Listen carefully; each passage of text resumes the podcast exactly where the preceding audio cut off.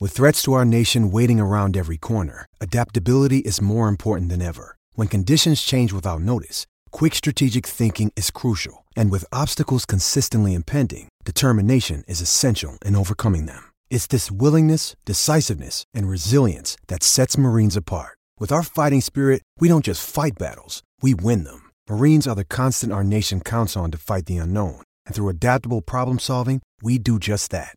Learn more at marines.com. Lucky Land Casino asking people what's the weirdest place you've gotten lucky? Lucky? In line at the deli, I guess? Aha, in my dentist's office. More than once, actually. Do I have to say? Yes, you do. In the car before my kids' PTA meeting. Really? Yes. Excuse me, what's the weirdest place you've gotten lucky? I never win and tell. Well, there you have it. You can get lucky anywhere playing at LuckyLandSlots.com. Play for free right now. Are you feeling lucky? No purchase necessary. Void where prohibited by law. 18 plus. Terms and conditions apply. See website for details.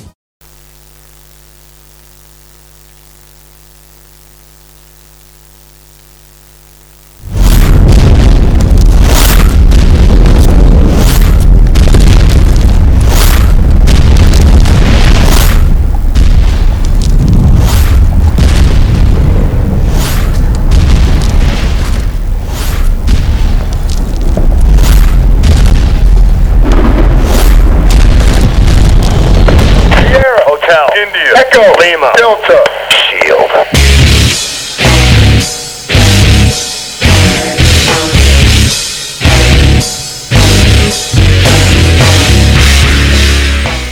What up, Polo? Another epic entrance here at Eat, Sleep, Suplex, Retweet. Probably one of the best entrances you could have asked for there. That was excellent.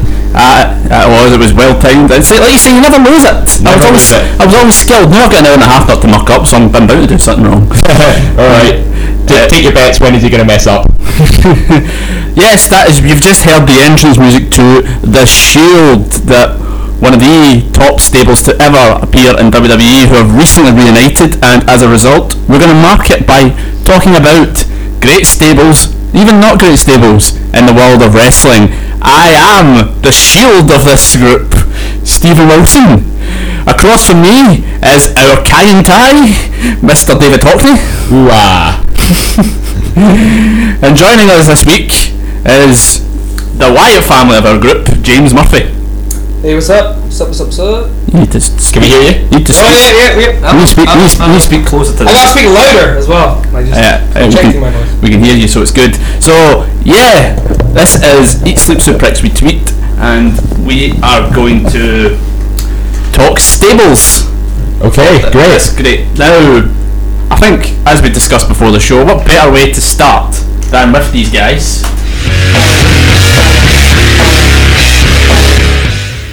What better way to start than with the shields? Now, um, the shield. For those of you who um, don't know about the shield, why are you listening to this show? First of all, Yeah. but yeah, just to get a bit of cl- uh, just to clarify, uh, the shield formed in two late 2012. Ra- Debuted at Survivor Series 2012. Mm-hmm. Thank you, David. Uh, ran riot on the roster for two years, had the most heartbreaking breakup you will ever see from a stable, and have more recently reunited to fight the probably the oddest group you'll ever see in wrestling. Like a, Uh, it's, a, it's, a, it's a who's who of like who the, who exactly like put these people together because it's just like it's making it's mixing.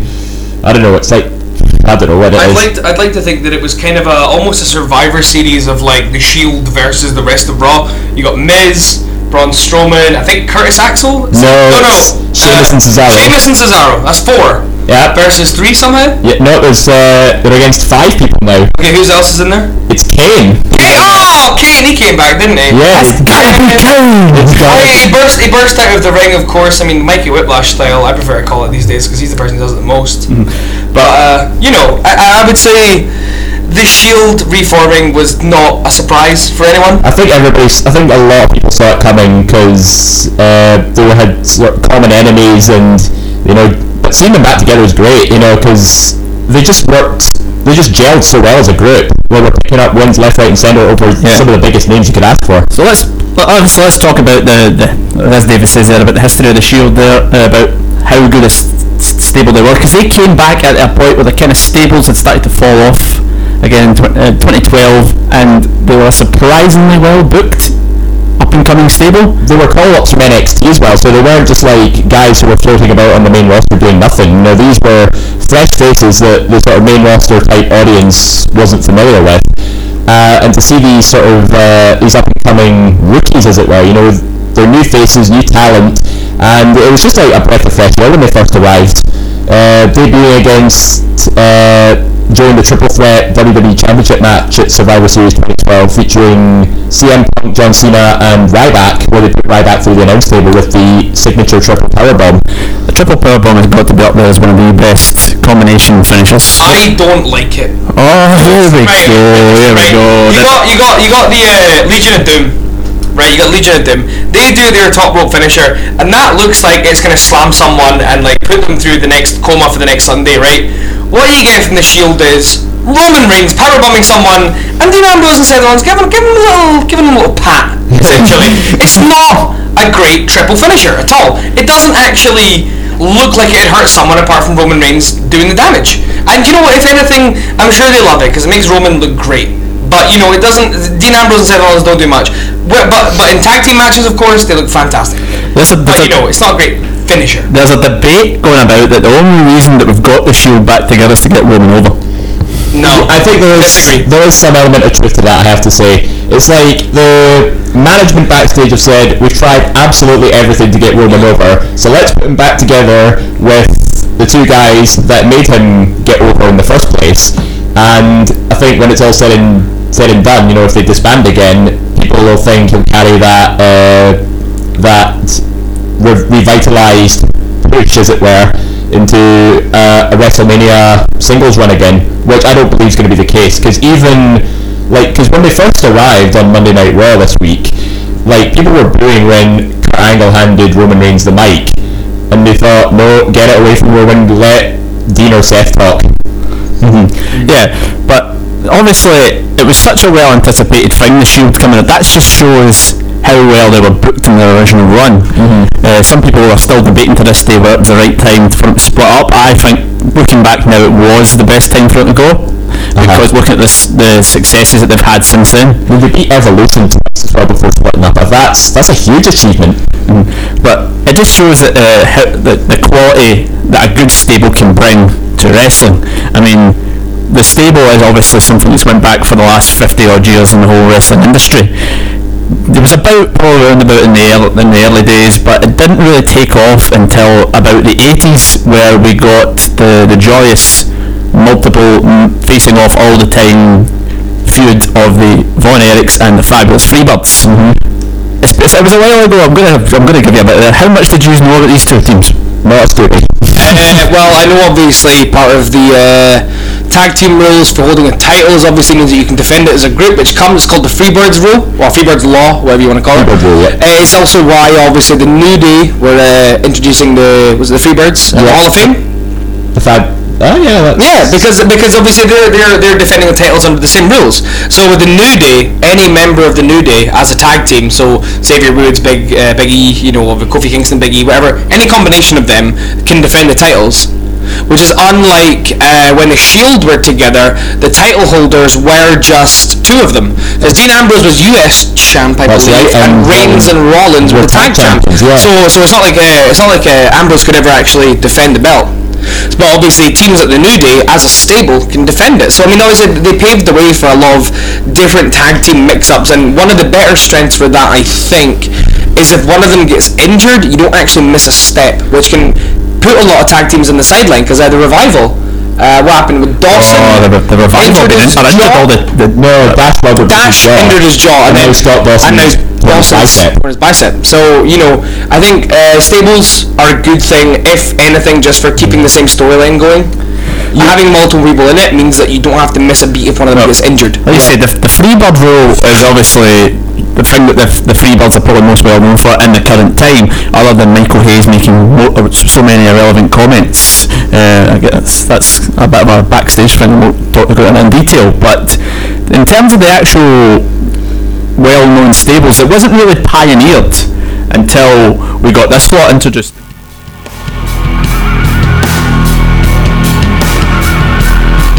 I'm gonna guess this one. Who, who, who, do you have a clue who they are? It's the Four Horsemen, of course. Absolutely. Uh, the Four Horsemen. Uh, the name and they gave it away. ah, I thought I'd give a bit, make it a wee bit fun. Yeah, uh, no, that so, themes. So yeah, the Four Horsemen, uh, introduced in the late 80s in WCW, NWA. Uh, we'll, we'll talk about the, origin, the the most well-known five. Uh, we're looking at, of course, it's five, including the manager. Horsemen. including the manager. and of course, you, Manager, you, you can't have the Horsemen without JJ Dillon. uh, so you're looking at uh, Flair, Ric Flair, the Nature Boy Ric Flair, of course. Uh, Arn Anderson, Terry Blanchard, and Barry Wynum. So they really put stables on the mat in the late 80s, early 90s in WCW. Mm, definitely, yeah. Do you think? I mean, the thing about that one is um, it was a lot of the making for s- a couple of those guys. Wynum and um, Blanchard kind of stepped out of the shad- uh, the lower shadows. Uh, Ric Flair was, al- was only a big st- was already a big star. Would you say he was the de facto leader of that stable, or were they all like four equals? He was a breakout star. Doesn't make him the leader though. Well, you say breakout star, he was already a star Oh, I, I, before that I, happened. said, I said de facto leader because there wasn't, mean, there wasn't a clear cut one. But if if you you're- think if who's the guy you, you think of first when you say that stable's name? That's only because he's the most famous. That doesn't mean he was the leader of the stable. But what I would say was, you're right in that obviously the guy with the most prestige is technically the leader of the stable. So I mean, you look at a team like Legacy. Legacy, Orton, obviously. Yeah, or, that's why Orton was the sort of focal point with that because he had well, he didn't just have Cody Rhodes and Ted DiBiase by his side. Uh, he also had uh, some sort of a couple of other second, third generation guys like Sim Snuka and Manu as well. It's not like you look at the Wyatt family and don't think of Bray Wyatt. Like, Because it's the Wyatt family. Yeah, of course. And the other two are called And- Harper and Rowan. of course. Well, and uh, Strowman when he was part of the Wyatt Strowman, family. yeah, of he was still going there. Yeah, but I did, I did love the Wyatt family at their peak. Not gonna lie. I, I think the thing to many people moving forward since the, the, the, the Horseman was they had that kind of one guy who was kind of he stood out and the rest of them were the, were a lot of the workhorses behind them. Uh-huh. It's a successful formula that we've seen in many other stables. Funnily enough, most of, a lot of them involving Ric Flair in some sort of capacity. We, you, c- we, c- we talk about the one who's most well known similarly in WWE especially as Evolution which Yep. came about in the early noughties. Uh, obviously, Ric Flair was part of that group, but Ric Flair was kind of like the the old horse, they say in that one, and they had kind of And it's a mentor kind of. the kind of the mentor. That was kind of the thing in his sub- subsequent stables that have kind of came about. You had Flair as the mentor, you had the one who was positioned as the star, and you had a couple of younger workhorses round about them. Yeah, it was, that that sort of. I think the theme of the evolution name sort of ties in very well because it represents the progress of past to present to future. Like you had obviously Ric Flair represents greatness of the past. Then you had at the time Triple H, who was the present world champion, and then you- like you said, you had the future workhorses in Randy Orton and Batista. So you had that kind, of, and you kind of thought it was there was kind of something similar in the Horseman where you had Flair was like you didn't really have the mentor, but you had kind of the manager and Dylan, Mm-hmm. and you had Flair who was the kind of the main star, and you had the workhorses round them, Anderson and Blanchard, who obviously the break, went on they were the Brainbusters tag team. Obviously, uh, if you you talked about the revival earlier on, the revival are kind of a new version of the Brainbusters type of thing in the way they kind of that physical style and Very sort of- t- very high quality of technical wrestling, you know. Classic mat-based style, nothing fancy. No flips, just Which, fists. which, if I can say anything, now that they're on the main roster, I don't think it's going to serve them well. And as soon as they're back, I expect a burial very quickly. They've just had A stroke- burial for the revival. They've That's just had, what's happening. They've just had a stroke of bad luck. I think you know once they get past the whole injury hiccup, I think there's Oh, potential for of, of, them of back. course, but when you keep someone at line that for that long, especially an NXT call up, when they get back, I think they're going to be overshadowed by whatever angle's going to be going. And if there's a tag team already quite hot, like you know the Usos or the New Day, there's a really good chance they're going to be fed to them. In all fairness, though, the revivals on Raw, whereas Usos and New Day are on SmackDown. Well, of course, but like I mean, talking about tag teams that are hot, I mean, I don't look at the the Raw tag team and really see like a big hot tag scene. I see a main event scene because you've got Seth Rollins, Dean Ambrose, Sheamus, and Sarah all teaming in this big. Uh, headline match, and you've obviously got like Braun Strowman, uh, sorry, not Braun Strowman, Brock Lesnar holding the title, which to be honest to me is great, but takes it out of the limelight a little bit. And uh, what you're actually having here is this stable versus stable fight is the main event of Raw and Raw pay-per-views, which is what's going to happen. Well, that is, that is arguably the, that is the main event. That, that's stable coming for there. But you, you make a fair point on that one. But f- before we start digressing on that one, obviously we look at evolution as kind of a a Europe version of the time of uh, the Horsemen, and it was arguably well, uh, it was very successful in doing what it tended to do. Triple H led it; he was multiple champions, and it got Batista and Randy over as new stars. Uh, there's there's other kind of incarnation of the Horsemen that's maybe not had the same level of success. The one I'm kind of thinking of is if you look at TNA, Impact Wrestling, whatever it's called now, and you look at Global Force Wrestling, whatever, whatever it's called nowadays. I think it's back to T- Impact Wrestling. Uh, Thought they it was had called Jeff Jarrett's Power Slam match. no Jeff Jarrett's. he's, he's not part of it anymore. He's not part of it anymore. But um, the stable I'm, I'm referring to is uh, Fortune. Fortune, aye. Who, um, obviously that well known, I remember, but they kind of had a similar type of method to what the Horsemen had. You had Flair was the Flair was the old horse, obviously, and then Mm-hmm. again, obviously, he, had, he probably shouldn't have got as physical as he had, it, but that's a different conversation altogether. You had the one who was positioned at the start as the star of AJ Styles, and you had the kind of young, you had the younger workforce type ones of Bobby Roode, James Storm, Frankie Kazarian. Oh no, it wasn't Warriors Machine. They were They were beer, they were beer money. Beer Money Inc. Yeah, sorry. Yes, it was, it was, it was, it was Beer Money Incorporated and Frankie Kazarian. And later, uh, Christopher Daniels was added in there, Mm-hmm. but that was at the point where the group were starting to fade away.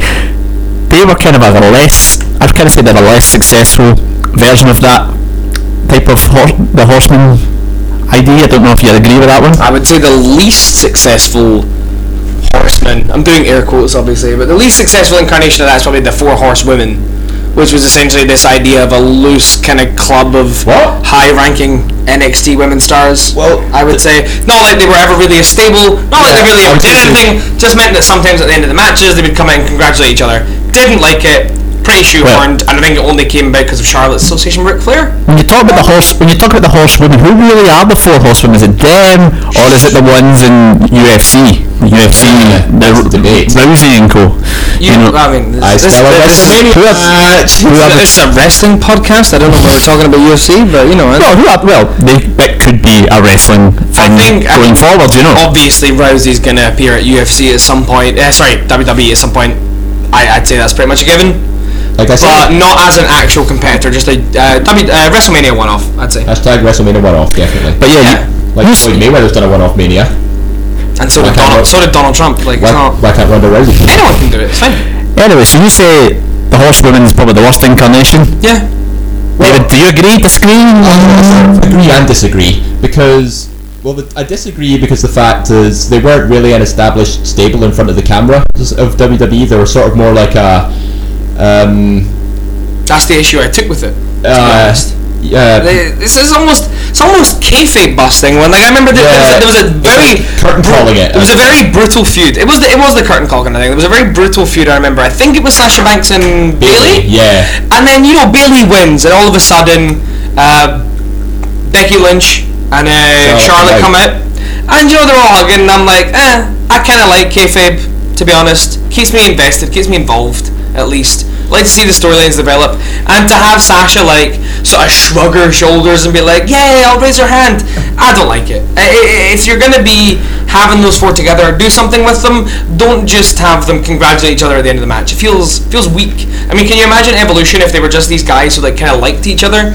It's sort of a DX thing, kind of, in that some of the stages of DX they didn't really operate as a stable. They just kind of came out and lifted each other's hands at the end of matches. I think the problem with women's staples is the fact just there's just not enough numbers to Yeah. offset really because if you put four women together that's a huge chunk of the women's roster uh, put to one side to be boosted as a as a stable you'd have to really realistically combine the main roster's women's division with the NXT women's division to get in more than enough numbers to have good quality matches elsewhere but still have that uh, four horsewomen stable as uh, the top tier so I, I think it's just purely a case of uh, lack of numbers in the women's division that's not made it happen, as it were. Hmm. Moving on again, for, obviously from the, the horseman side of things, obviously we- we've, we've talked about the horsemen were great, but the thing about stables was they weren't really cool at that point in time. There wasn't really many big ones going about. I mean, arguably they didn't become cool until we got these guys on the scene.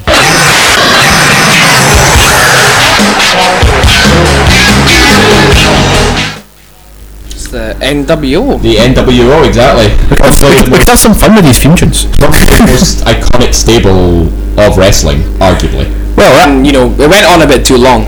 Well, that's obviously the debate because obviously the, the thing about the NWO is, as I said, is the stables weren't really well. There was an argument in general. Wrestling wasn't really cool until these guys came in. I mean, obviously we had Hall, Nash, Hogan, all guys with defected from WWE. Not, Yeah. Obviously not defected, but they came from the E, WWE.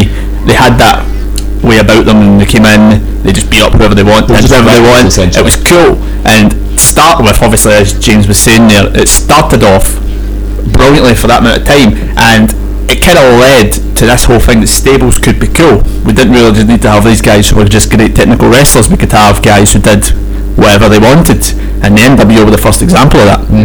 I mean, it, wa- it was a bit sad that it became this sort of like bloated imitation of what they used to be. And you know, you see that a little bit. I would say maybe controversial. I'm not sure, but like uh, Bullet Club in uh, New Japan could do with being a bit smaller. There's a lot of names that get lost in the shuffle over there. Uh, but you know, I think a stable should never grow too big. Otherwise, you've got your clear sort of like almost like hierarchy, which is fine. But you shouldn't have four or five guys at the bottom. You should have one or two, like your kind of Spike Dudleys and your kind of like. Wow. No, I mean I'm not. I mean I'm not. I'm not bashing Spike Dudley. I'm just saying, I'd rather take him on than Devon or Bubba. that was kind of the, the issue, as you say, with the end up with NWO. I think they got to a point where everybody and anybody started going in NWO to the point that we got NWO Hollywood and NWO Wolfpack. What, what was the max? What was the max? Uh, what was the max actually inclusiveness? What, what was the max number of people in the NWO? It was above At least- twenty almost. It was massive. There was a point where you had Huge. literally everybody, and it wasn't even like was most it of got, WCW. it got to a point where you had so many of the lower card. I mean, Yeah. it started off Hall, Nash, Hogan, DiBiase joined. We got the Giant, or was now known as the Big Show. Eric Bischoff joined. Well, Bischoff wasn't that bad of a thing because Bish- no, Bi- no, Bi- no. Bischoff joining kind of got that way that they w- they were in with the hierarchy that they could literally do what they wanted, and for storyline purposes, it was great. No, see, that, that's the thing though. I think um, people are saying Eric Bischoff actually started the downfall of the NWO because I think for an effective rebellious stable to work, they should have control over authority, not necessarily meaning having authority join them. It's kind of like I, I, I'd like to describe it to the situation that happened with the Craze in London. You know, they were the most notorious crime gang in the East End of London for years and you know they didn't have the authorities join them. You know they had so much influence over the authorities that they would just let them get on with it. I You know, think- they run, they ran the system, and I think- think that's kind of what led to the NWO's downfall. There's, there's there's some names on this NWO list that you would not have think were actually on the NW, in the NWO. You had Michael Wall Street, otherwise known as IRS. Iron Man. Ah! You It's, had uh, Bray Wyatt's dad. Yep. Yep. You had Big Bubba Rogers, also known as the Big Boss Man. Mm-hmm. Uh, Dennis Rodman was in. it. A lot of people knew about Rodman, and that was that was- Basketball player. Yeah, the basketball player. okay. Um, Dusty Rhodes was in it. Uh, Yeah, it's, it's it's crazy how many people the NWO actually had. It's every, it was just a anybody and everybody was Going part off- of it at some point. Going off your point earlier, I don't think Bishop joining them, Bishop joining them was like Bishop, sorry, was like this sort of like authority joining them. I think it was more the sort of idea of if you can't beat them, join them. and that's that's it's good for someone to I think turn that's- heel and throw their lot in with them, like Daniel Bryan joining the Wyatts, also again Orton joining the Wyatts. You know, this sort of stage where you know what, it's gone too far. I might as well be on the winning team, which I think was okay with Bischoff. But I think but you- they grew bloated and The problem, weird. I think the problem was though you needed a face authority figure to go against still, even when you had one face authority figure joining them, because that's one heel turn. But then it created room for maybe an even higher up authority figure to bring in maybe new talent to fight against. I sort of don't like this idea of faces always needing a big face to turn because as we're seeing in WWE right now, you're actually running out of big faces. You could look at the WWE roster and look at the big players. Most of them are either heels or in between. There's not a lot of out and out faces, and it's uh, to me it's leading for a problem where you're watching it and you're kind of having to suspend your disbelief, and it's like, well, why are they fighting? It's not like everyone can fight just for gold. Well, it's like the, it's the, the face heel dynamic isn't really there anymore. You know, it's, Yeah. it's sort of in a grey area, Which is you know, present in stables, which is good. the, pro- the th- well, I think that, I think that's quite clever because it appeal. It's a more adult theme to it. You know, it's not clear cut I, the dis- bad guys. I, I disagree. No, I- it's like just two different points of view, each with its own pros and cons, and each side is debating like which is better. You know, it's, it's kind of like politics. You know, there's no really heroes and villains. It's just two people with two different points of view. I mean, obviously we could go on all day about this thing that been NW, but they were at in the original point they were great, and the advantage we kind of look back on NW in history is we might not have got a lot of the stables that came in the years coming after it Hmm. without the NWO. I mean, the best example, w- obviously we talked about them earlier on, is D-Generation X. Yep. I mean, would there have been a D-Generation X without an NWO? I don't think we'd have a a Degeneration X talk without the NWO because remember at this time, like sort of the mid to late nineties and stuff, this was the the peak of the Monday Night Wars where WWE was competing with WCW. Mm-hmm. So they needed WWE needed a, a top stable as well to combat them, and I think DX probably ticked all the boxes for the Attitude Era big time. I mean, we'll, we'll talk about DX a wee bit a wee bit there before we go on to a few of the other ones, but was DX has had a similar one? It's had various incarnations in some way or another. At what point would you have said that DX were probably at the best, at the peak of the peak? per se? Probably Original DX. Ah, yeah, probably. Triple H HBK. Yeah. When you talk about the, the original two of them, The original, yeah. I mean, Best promos, at least for sure. I mean, I mean, uh, y- there's a promo that I don't even know if we're allowed to talk about. Like, you know, Mm-hmm. yeah. like it was like a, a public service announcement involving a, a lot of swearing. Is that the one? Oh no no no no no! I'm talking about uh, you talk about the sunny one. talking about the Mizark one. This was in uh, ooh, I know. No, I can't really remember. I, I, think- I, I thought you were It's okay, I'll, uh, I thought you were talking about the sunny one. uh, well, the, basically they all Sunny come Days. out. They, they all come out impersonating different wrestlers. One of them's dressed. Oh, that's the nation. That was that was mocking the They're nation. mocking the nation as that was well. a nation. Yeah, That's, I that was a know. big feud. They could've That's. feud with. I mean, their, their, their skits before that were way clever, much more clever. And uh, eventually they sort of had to go down this sort of baseline comedy route, but I liked, I liked, I liked them in their original incarnation. Uh, I liked how they came together organically when it was just sort of Triple H and China. China was his bodyguard, I think. yeah. And it's- uh, him and HBK were palling around a little bit, like obviously, yeah. Well, then all of a sudden it was just sort of this like snowballing into the making their own sort of stable. DX did good for China as well because you know established her as the top woman.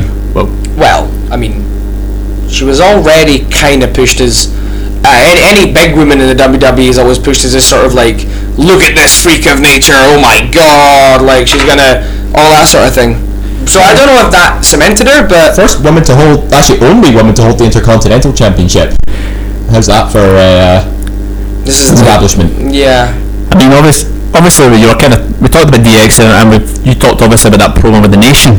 I mean, the good thing, obviously, from a WWE's perspective, is obviously the NWO led to DX, but DX and the NWO obviously led to either this a lot of the stables that were there feeling a bit more fresh, or a lot of ones that you maybe wouldn't have seen without that type of. I mean, the NWO or DX type thing kind of helped with the attitude era, but you wouldn't have seen a lot of the stables there. I mean, two of the ones that were there in a, in a way, but didn't feel as good as they were until this point were the Heart Foundation and the Nation. It was talked Aye. about. I mean, the Nation kind of started off as this whole militant thing, and then The Rock came into the Nation.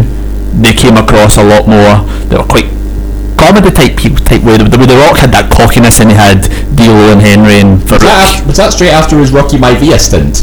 Well, it was Rocky Maivia, Maivia, and then he joined the Nation. Yeah. And kind of the Nation kind of saved Rock's career. Rock probably wouldn't be where he was if he, hadn't, if he never went to the Nation. Rocky Maivia feels like uh, back then he felt like Ro- what Roman Reigns is today. Yeah, that's kind of a lot. It's a, there are some comparisons in that way thrown about. He's mm, no. been the, the goody two shoes. Roman Reigns didn't get a lot of die Roman die chants. He's got a lot of. He did- he did get a lot he's of, got a lot of uh, boos. He got delete. He got go away. he Delete, got, del- deletes, um, deletes very smarky. Go away is quite bad, I would say. Yeah. But but Roman Reigns was not as hated a figure as Rocky Maivia. Not not ever, except for maybe when the anticipated Royal Rumble and then WrestleMania win, which was obviously disappointing for a lot of people. Well, you forget when he beat Undertaker as well. I think that's the most I've seen anybody I get. don't know. I, I liked it Mm. actually. So, so, that- so the nation was kind of that way. The nation, you wouldn't have had that type of a lot more comic type style. You wouldn't have had that entertaining feud. DX was elimination. You had like what Ron Simmons, you had Mark Henry, uh, D'Lo, Owen, Owen Hart was in it. Wait, Owen Hart was in the Nation. Owen Hart was in the Nation. Yeah, that was quite a big thing, you know. So. Um, and then you also there was a Hart the Hart Foundation after, there was a Hart Foundation as well around about that time and the Hart Foundation were a tag team in the early 90s uh-huh. and when Bret Hart turned heel the Hart Foundation became a heel stable and they kind of had the feud with uh, DX it wasn't really a full on feud but they had that kind of one when, when Hart and Michaels were having that match at Survivor Series Hmm. mm. so you wouldn't have had that type of heel Hart Foundation as well. There's a few other kind of stables who you wouldn't have had. Godfather, thank you. We've been told Godfather was in the stable as well. Thank you for that input. Ah, Godfather. when it was called the uh, oh, was it Mis- Mis- Cameron Mustafa? I was I couldn't, I couldn't remember exactly what the name was. But we also had a few kind of heel, uh, I say heel stables that kind of developed around about this time that you may have not seen without the NWO. A couple of the ones I'm kind of thinking of: the Brood, the Brood, aye, the Ministry the corporate ministry. Well, corporate ministry. Yeah, obviously. Or the corporation. Well, not the corporate ministry. We'll go with just. You also, had, you also had terrible ones like the union. Well, we'll go in it. We'll, we'll talk about them a bit later on. I've got a, I've got a, I've got some ones in store. Don't worry about that. That's going to be a treat later on in the, in the show. But would you have seen the ministry without the NWO? I don't know. I don't. Th- I don't think they single-handedly brought back stables as an idea. I think they, like you said, I think they made them cool but I think it more made the uh, whole villainous, take no prisoners, smack talking, trash talking. Was it whatever it ends on where he says Luke Sky Talker, smack, smack talker, talker, Skywalker. Oh, That sort of thing. I think they made that cool again. that doing? sort of like attitude. They made that cool. I don't know if they made stables cool. Mm. I think if, again pack mentality. I think that's what helps helps a bit. You know, you get. Uh, a sort of de facto leader, and you get your followers behind you. That's kind of what the ministry was. You know, it's like gang again, gang warfare. Was was I the only one as a child who was scared of the ministry? Uh, I don't. I don't remember the ministry. I'm pretty sure. The ministry were terrified. See, between January and April in 1999. Yeah, I don't remember. Taker was absolutely scary. That was a. Well, we were, we were like was this was, was this the so. Taker that put Steve Austin on a cross? That's the yes. One. There we go. That was that was Taker. Oh yeah, Taker was terrifying back then. I think. um personally, I think stables gravitate naturally towards a heel environment where, if anything, if you think about it, ganging up with your pals to achieve your goals is a heel thing. It's almost cowardice, you know, and that's why I think there's many more successful heel stables than face stables. You know what? I actually agree with you. Now that I'm thinking of of the uh, some of the more recent stables, like you know those with at least three plus members, all of them basically started out as heels. Well, well most of them anyway. They started out as like really ineffectual heels. It's not like they were bad. They, well, just they were technically booked as heels, but yeah. you know they're just annoying heels, not like um, you know monster heels or dis- deceptive heels. Yeah, I think I think I think uh, stables do tend to start as heels, or at least eventually transform into them to be successful. Mm. I mean, normally, was there any sort of stables that started out as face stables? Come to think of it. Ah, uh, good question. It depends when you think. What was the? There was a Shane McMahon when he was feuding against his dad. So who were the Union against? Because I believe there was the Union were against the corporate ministry. Right. So one of them was meant to be face. That was the Union. Except people hated the Union. Because people hated the pretty hate stupid. Well, you look at the people in it. I mean, you had Big Show, Mankind, Shamrock, and Test. Yeah. So I mean, who have you got there that's actually great? Probably not ma- mankind. Mankind. mankind. mankind. yeah. But yeah. mankind, I can't I see mean, your point because I mean, mankind was kind of, but mankind, uh, mankind kind of went through his phase, but it wasn't really that. It was the stupid type of phase before he became appreciated greatly. I mean, Is- is- shows shows went on Is since this then. before Rock and Salt Connection? Or Before Rock and Yeah, Salt before Connection. Rock and Salt. Before he actually was great. Before Rock and Sock and after they won the world title for the Yeah. first time. Um, so that, the Union were terrible though. That's a good point. That's a Yeah. good one. as well. So I think we have it. I think they have this issue of you got a heel stable and everyone's like, "Oh, they're so cool! Look at these guys ganging up and like kicking and then taking names and you know like that sort of thing." But when you try and book faces against them, it just sort of seems this sort of like really weak attempt to get this sort of like side against them. I think normally. You just needed like a bunch of random guys thrown together, face guys thrown together, to sort of act as a Yeah. as a, a group enemy. It was never organic. It was always a, just a thrown together thing. I mean, you're seeing the same thing now nowadays with uh, Miz Braun Strowman The and Miz- Jameson Cesaro. Or just the Miz Taraj in general. I like I liked it. Uh, the Miz Taraj concept is essentially what is it? It- It's the Miz Hollywood A-lister, and then he takes two jobbers and makes them his Makes him great uh, his again. groupie. Well, not groupies. That's not the right word. His bodyguards. Bodyguards. Yeah, like his uh, his toughs, and that's not that's not something that's ever like gone wrong. It's a popular concept. Say what? It saves. It can save. Uh, you know, a stable can actually save guys who are not really doing much. They say we'll, we'll talk about kind of the Euro, the ones that are kind of going about at the moment later on in the show. But as I say, we'll go back to that type of. We'll go back to the obviously the NWO is quite good because it goes into different angles. Uh, we did have NWO spin-offs as well, actual properly spin-offs. The two ones, one of our listeners has actually mentioned them to, to ourselves here. Uh, in ECW, the Blue World Order. Oh, the blue God, mini. yeah, yeah, they of were, course. They were. Oh, they were annoying. But hey, You don't, you don't like the Blue World. You don't like the Blue World Order. I just remember seeing them face the Mexicals at the Great American Bash, and I thought, what are these guys doing? This is just. Well, that was uh, that was when they came into WWE, E, but when they were in ECW in the mid, in the mid nineties, they were absolutely hilarious at the time I don't, because know. I don't see anything wrong with a comedy cash in on a popular name. Don't see anything wrong with it. when you had a le- yes a less type of comedy version in WCW, which we Yeah. talked about last week briefly when we talked about the Guerrero Latino World Order. Latino World Order, yeah. There we go. So many World Orders around. There was even different incarnations in the NWO. There was a version in New Japan Excellent. as well, which was kind of there was obviously the WWE version of the NWO, which flopped spectacularly compared to the WCW version, and who was who was surprised? Pretty sure HBK was a part of that um, revitalized E WWE and WO. and he super kicked the face off of Booker T. that was a heck of a super kick. That one at all. Uh, but there's always the spin-offs. I mean, you talked about as well. We'll talk about these guys in a bit more detail when we talk about the full film. You talked about the Bullet Club as well. I mean, the Bullet Club are kind of like a spin-off of the NWO in a way because Well- they have that type of run against the authority type guys. It's not. It's not a run against the authority. It's when you get these really regional promotions, New Japan, uh, Lucha Underground, places like that. It can be seen as obviously the Bullet Club originally were like these. Uh, obviously, the word gaijin, which means like foreigner. They were these guys who were coming against the uh, the current champions who were always held as like these sort of like thoroughbred, great Japanese wrestlers. And obviously, it was this insulting way that they would all team up and like propel one of them to greatness and feud against one of the big guys. And uh, uh, it was started by uh, Fergal Devitt, wasn't it?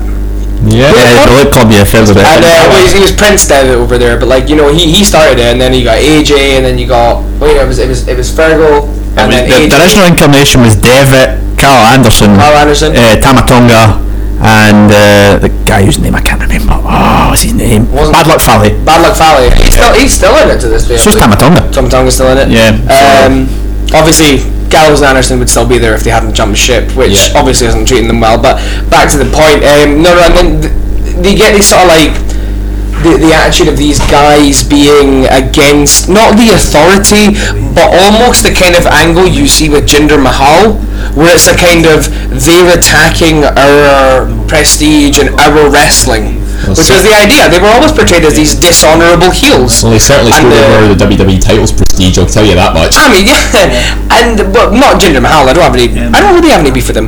But I'm saying that you can see the picture of the Bullet Club essentially being the the foreigner heels coming together to take control in a place where the home the homegrown the homegrown talent is obviously the best. It's a damn invasion! Yeah, it was exactly the Bullet the invasion, and obviously the Bullet Club tried to their their own. Well, they did Raw invasion, didn't they? And it got, got someone sacked, I believe, Oh, yeah.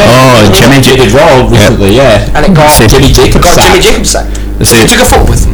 We'll, see, we'll, talk, t- we'll talk about the Bullet Club a bit more later on when we actually go through the whole thing, but I'm going to kind of round off this section where we talked about the NWO and kind of ask the question, uh, did the NWO save stables in wrestling? I mean, James, you kind of talked about it earlier on. David, you, what's your opinion on this one? Did the NWO save stables? Do you think If there wasn't NWO, we still get them? Honestly, It's an interesting subject. NWO were the benchmark for stables today. You know, they sort of broke off in different directions, and I think they sort of set, well, for lack of a better phrase, the bar for. Uh, Yep, Jameson Cesaro. They set the bar for what a, a top stable top stable should behave like. Although it did have, I mean, as with most stables, you know, nothing good lasts forever. So, and they had their eventual downfall, but. Um, for what it was worth, I don't think wrestling would be on the map for where it is today without the NWO. See, I would ag- I would disagree with my own point that if they hadn't came about, something else would have came about, and stables would still be a thing. But I would agree with the point that they are the ones who Someone had to helped put, they helped put wrestling on the map, and they did that. So Most successful T-shirt of all time sold, isn't it? The NWO I one. believe so, yeah. I believe It's so. that or Austin 216. I'm not sure which, but it's one of those two. So yeah. So there we have. That's that is the first half of our debate today. We're going to take a couple of minutes to let the voices recharge and talk even more about stables, where we will talk about the late nineties, early noughties boom that we saw after DX and NWO, and we're also going to talk about the ones who are about now, the likes of the guys in WWE and the UK. But while we take a wee break, I thought we would play a wee thing saying what happens when some of the best stables you have in the world get together. Well, they shine is coming, baby. nice. I gotta go do this live stream with Chris Danker. I just Yeah, okay, okay. That I'm so hot to. It really, really was. But okay, like we were talking about earlier, it looks like Sheamus and Cesaro are actually getting on the same page. Yeah, it's crazy, man. These two died. They're, they're really starting to, to gel. Mm. Who would have thought? I mean, gosh, like, I, I, I don't know about you guys, but I've been feeling kind of just different, you know? Ever since we broke the record and became the longest reigning WWE E World Tag Team Champions. Mm. ah, yes, uh, brothers. I feel a power coursing through my veins, a- and, and not just the power of positivity. Oh no! Oh no! Oh no! But the power of history. A- And when it's all said and done, your boys might just go down as the greatest and most elite team of all time. Okay, okay. Is that so?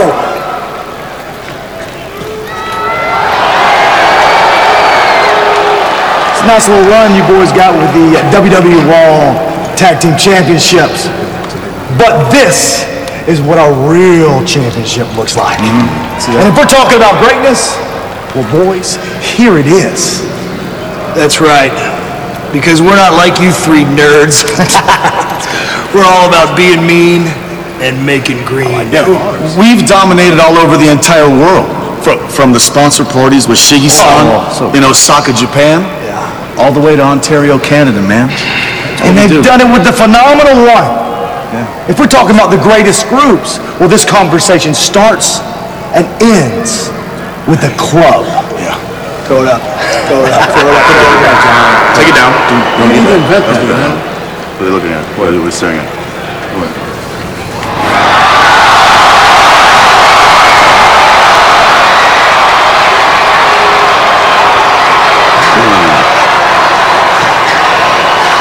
Wait a minute.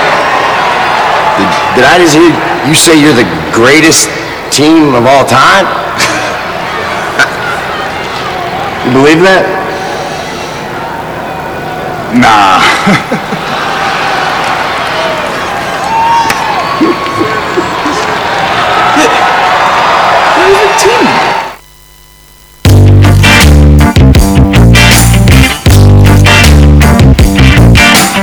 And we're back. We just had that clip from last year's tribute of the troops where we had you, Dave, the Shield, and the club all together in the one room. Mind blowing. Right. Now, can we've just had obviously that wee intro back in. You've done well with the theme tunes so far. Could you? Do you remember this one? You know this? I know it. I can't. I can't say who it is. I can't. Uh, As soon as you say it, I'll go like, oh, that's who it is. Yeah, it's like I feel like I've heard it, but I can't. Uh, is it the Von Erichs? No, no, no. Main Street Policy. Lead Street Boss. Thank, Actually, I don't know. thank you to our exec producer there, Quackery, for correctly guessing, even though you can see the screen. so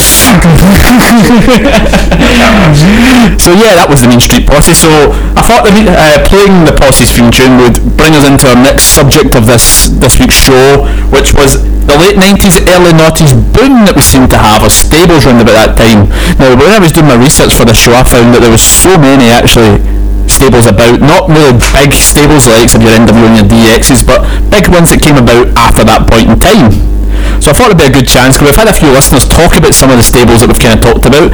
So I think it would be good to actually go through some of the ones, not even from WWE, from even from WCW as well, and see how much you remember of these stables. The only one I probably know is NWO. I can't. I really couldn't pick any of- any other stables from WWE. Oh, this should be fun. This should be fun. Right, let's start with the guys who we just played. on the- We just played there. The posse. The Street Posse. Aye, I think that's definitely heard of them. What was your thoughts on the posse? Um, I think they probably. I think they were underutilized. you think the posse were underutilized? Yeah, I think I would. Please explain to me why you thought the posse, the Main Street posse, were underutilized. I would love to hear that. Well, Oh, I think they just could have. I think they could have had like an overall bigger impact. Like we don't talk to that. We don't talk about them as much as like, you know, some of the bigger staples. But I feel maybe there was potential. Right. Okay. Well, okay, that's fair enough. actually refresh my mind. Who was in the Main Street Posse? We had Pete Gas, Rodney, and Julia. The the friends. Unship jobbers. The fr- they were essentially they were meant to be Shane's friends from Greenwich. They were the ones that came out with the sweater vests. They came out with a, they were pretty much they were part of the corporation, but they were you were right in saying they were jobbers. I think they held a good few hardcore titles during the twenty four seven Who period. didn't though? Hold Darko title. Like genuinely, who hasn't got one under their belt? Oh, sorry, held the belt under their belt. Roman Reigns, Seth Rollins, and Roman I mean, that's too recent, too recent, too recent, too recent. You know what I mean? Like, who didn't touch that title? I Like, know it was. It, it, it went about something el- e- extra. It got around. Speaking of job, I'll- speaking of speaking of jobbers, that brings me- that brings me on to my next one, the job squad. The job squad. Al Snow's faction was it not? Indeed, it was. We had Excellent. Al Snow, the Blue Meanie, Bob Holly, Scorpio, or was it too cold Scorpio, and Gilbert. Ah, Gilbert. That did. You were saying about the NWO shirts being the most selling of all time. The Job Squad had the parody shirts, kind of like the NWO, which were absolutely great. Road Dog wore it quite. Road Dog wore it the Raw after WrestleMania, the year they were about before he, the same before he joined DX. So I like a comedy stable. I got a lot. I, I, there's something so endearing about it that you get all these mis- misfits together and. You know, I, I, as an individual, they're weak, but together they form a mighty unit. I mean, not very mighty, but at least Al Snow, you know, he won a couple of titles, I think. Hardcore Holly, well, eventually did s- not bad, you know. So that Till was Brock good. Lesnar sandbagged him. Which is hilarious. Oh, that was so bad. The sandbagging is when you don't sell a power. Sorry, sorry. I think you- sorry, so- Bob Holly sandbagged him, and then Brock Lesnar dumped him on his head. Yeah, Lesnar. By accident, apparently. I, Aye. Oh, not, not, not, not to throw any like shade out there, but apparently it was an accident, and Brock Lesnar was very apologetic about the whole thing. Now we talk about Disclaimer. You obviously say job squad, a, a comedy one, and yeah, that was great. But another comedy one that we talked, I talked, I mean, I mentioned it earlier in the show when I was referring to David. We have Kai and Tai. Ah, yes, Kai and Tai. People don't really remember that Kai and Tai were a stable before it became the point it was just Taka and Funaki. I think I only remember them for the line, uh, was it Choppy? Choppy, your PP? Yeah, that's That's uh, the only thing I remember them, but uh, he got saved by uh, excellent time shrinkage. Uh, I think that is the Ah. only thing people remember the Kai and Tai stable for. It wasn't, ma- it wasn't Mr. Fuji wasn't the manager, was he? No, it was uh, Yamash Yamashiguchi, Yamaguchi, I think. Yamaguchi-san. He's, he's, he's- he's not a well-known person in reality, but for those who have never heard of I Choppy Choppy Pee Pee, uh, they were feeding the foul Venus. To, Cup line. Oh wait, sorry. oh no. yeah, so they were, they were feeding the The Val. mic was on. Oh no, I know. They were feeding Val Venus, who had that, uh, obviously he was the porn star gimmick in the uh, late 90s Attitude Era, and he, he was essentially sleep, sleeping with Yamaguchi's wife. So Yamaguchi, as revenge, said he was going to choppy, choppy Val's pee-pee. And there was the infant, that scene at the end of Raw where they, they got Val Venus, they tie him up backstage, and Got a samurai sword. they literally had a samurai sword. And it's, that's how the, I'm sure they ended Raw. It was a block. on that, that- I'm sure that ended Raw that night. Uh, I, I believe there was a blackout, and the explanation was that shrinkage saved them. If anyone doesn't know what shrinkage is, it's when you you know you jump in the pool and it's very Yeah, we cold. know what it means. So I believe that's why uh, Val Venus is still cutting about trying to make pornos of people's wives. But I don't know if he's still doing that. But you know, it was his whole gimmick. Does that make him a heel though? If he sticks in another guy's life. Yes! Y- Yes! Well, no, you'd say that, but remember that Enzo tried to sleep with Lana repeatedly, and somehow Rusev was the heel. Same thing happened again. Roman Reigns crashed his uh, his wedding reception. Yeah, but he wasn't trying to sleep with Lana, so... No, well, he insulted his wife at least. Yeah, well, I mean, I, I was going more specific. Roman, Re- uh, Enzo Amore. Ruined his wedding reception, yet Ruru comes off as the bad guy. So how does that work? Can we say that Enzo Amore is the modern-day Val Venus? I Absolutely not. I mean, you can't say I wouldn't say that. that. say that. I mean, we can't say that. Oh, David talked earlier on. Just walk around naked backstage, though. I mean, that's about as close as you can get. I mean, Da- David talked earlier on about the lack of ever having female stables. We had one at this point in time, and it were called Pretty Mean Sisters. I don't know if you remember them. Uh, refresh me. Yeah. that was that was the team of Terry of Terry Reynolds, Jacqueline, and the well-known Hall of Fame caliber female Ryan Shamrock. Ryan Shamrock? Not from- A man? No, it's a, it's a woman. Oh, a woman called Ryan. She was into. Whoa. She was um. I, I, I missed this bit of wrestling, genuinely. She was Ken Shamrock's on-screen girlfriend. No, on-screen girlfriend. On-screen, on-screen sister. Right. Who was probably most well remembered for being one of the people abducted by the ministry. Oh, they abducted a lot of people. They did. They did. They did. The other one around about that time, which I've been told by one of our viewers as a female stable, was Vince's Devils. Vince's death. Oh, wait, that was like mid 2000s, I think. Yeah, that was that was Candice Michelle, Tori Wilson, and Victoria. Those aren't just his backstage girlfriends, that was a real stable. No, it was- Right, okay. No, it was a very sort of. I thought maybe Vince was just being literal. No, it was just Vince was getting around that, so I can stay with that, that one. Now, Going, going back to comedy stables as well, we can't talk about comedy stables without talking about Too Cool.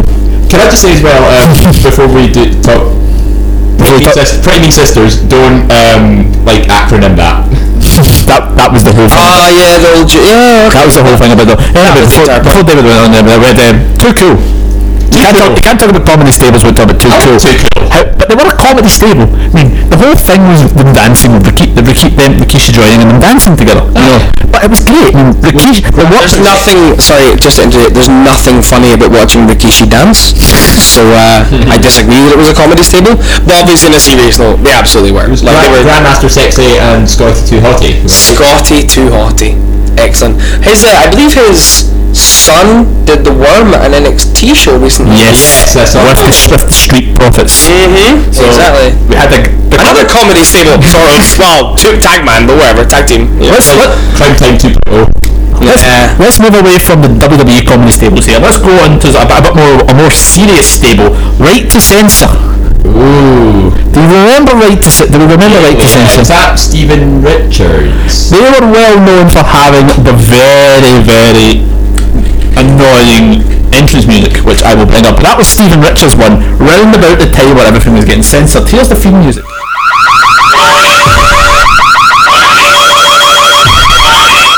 Listen to that for two hours was Doesn't absolutely that hilarious. just make you want to stand up in your seat and cheer?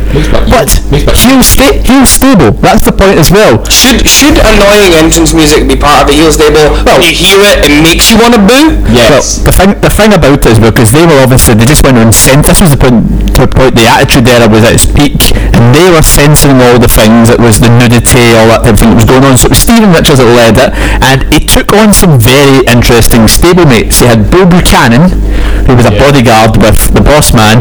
Val Venus joined it. Was and Victoria? He got around. as this- no, Ivory was on it. There was Ivory, Ivory, right. and they also had the Godfather Charles. also known w- w- w- as he became the good father. he, was, he was he was changed as this one, but they were a very un- th- you just wanted to see them beat up, get beat up, and they eventually did at WrestleMania 17, where the acolytes pretty much took them to pieces in Yeah. a very short squash match. But they were a very serious stable. Talking again of serious stables but good wrestlers, we talked about them briefly last week. The Radicals Radicals, yeah. Benoit, Malenko, Eddie Guerrero, Mm-hmm. and Perry Saturn. Eddie Safford. Let's not forget Perry Saturn. Ah, it's really sad to think of how that's gone in the uh, present day. No, but they were they were great as a put. It kind of came across kind of like the opposite to the NWO, where the guys were invading WWE kind of not Yeah. before like invasion. They were in the crowd. They were they were on WCW TV the week before, and they were in the front row. Absolutely about to kick ass. They were a great stable for the. They were a, sh- really a short-lived stable as well, though. To be fair, So Hmm. I really think it should have lasted a bit longer. so they were kind of one of that one. We'll go to another one, um, maybe a bit less known as well. People may not remember them the same. X Factor Uh, before it became a TV show. no, I don't. I don't, I don't know this one. remember outside that this was the great stable no, led by X-Pac, funnily enough. Excellent. And to his left was Just Incredible. To his right was NXT head coach Albert, as he was known then. Hmm. It's not surprising I don't remember them because like I don't remember a lot of X Pac. I think I just I see him and like my mind goes blank. But uh, I wouldn't remember anything. I don't have any comments. I don't have any comments on X Factor at all. I think it's I think the, I think the fact that I don't have anything to comment on them shows how little impact they had. But that was so, that was some of the ones in WWE around about that time. We also had obviously WCW was about at that point in time, and they had some very weird stables. I don't know if you know it. Uh, but Could want to see if any of you remember these ones. The first one I talked was the Flock. Uh, Ravens, Ravens, Ravens. Ravens Flock, there we go. David looks so off over there, it's unreal. Uh, that was Raven's stable, it was kind of like, it felt kind of like that. w- You know Raven is a character. Like, I know Raven, yeah. Yeah, it was essentially a bunch of other characters like him. It was it was weird. It was, it was, it was, a, it was kind of like Wyatt. British It was, it was Wyatt family before the Wyatt family, but not quite the same level of the Wyatt family. But it had some, in- they had some characters as well. They had Cat, Chris Canyon was in that. I mean, Billy Who's Kidman was in- better than Canyon? Um, And we also had um, Kidman was in that before he became Billy Kidman, the cruiserweight. Oh, champion. Perry Saturn as well was in that. You know, all right, he, yeah, was, yeah, he, so- was, he, was, he also had s- relations with a mop. So we'll talk Stables, about sta- that. stables at that point in time were just like key parties in the 80s. Like everyone was just like with everyone, you know? Speaking of- you weren't in a stable, you were cool. yeah, yeah, exactly. Speaking of that, Stables cool again. speaking of parties, the next one I'll talk about, Freakant. Freak out. Did, did, do you remember? No, nobody remembers Not Freakant. freak out. Freak, no, Freakant. Freakant. As in Freakant. Oh, three count. I thought you were saying freak out. No, Freakant were kind of like a, a pop. They just danced about. They danced the pop in the middle. They sang their own theme tune. They were cheesy pop group, weren't they? Do you know who there was in that stable? Some of the names will be great to you. Oh, no, the first, I, I do remember there was like a some. I don't- I don't remember names, but I know exactly. When I say shit, this is the, fir- the first one was Evan Courageous. You'll never hear heard of him. He didn't do anything. The second one, Shannon Moore. Shannon, Shannon Moore. And the final member, Sugar Shane Helms, otherwise known as the, Hurricane. Wow. What a stable that was. They, they also managed to recruit Tank Abbott. He was an M. David, you know this one. He was the MM. He was the guy that played the MMA fighter in Friends. That beat. The, John Favreau. no, the, no, no, no, no, no. The guy that beat up John Favreau's character. yeah. That was Tank Abbott.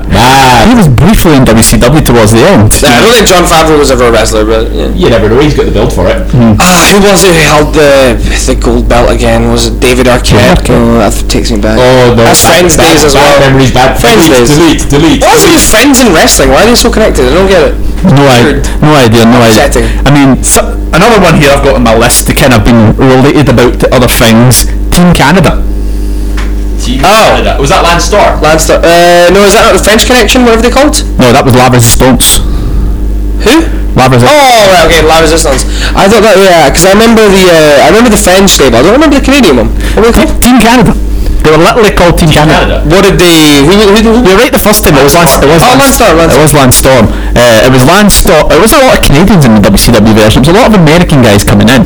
Ah. And working with that one, but you had guys like Jim Duggan was in it, Mike Awesome was in it, Elix Skipper was in it, you know. Oh, really? Yeah.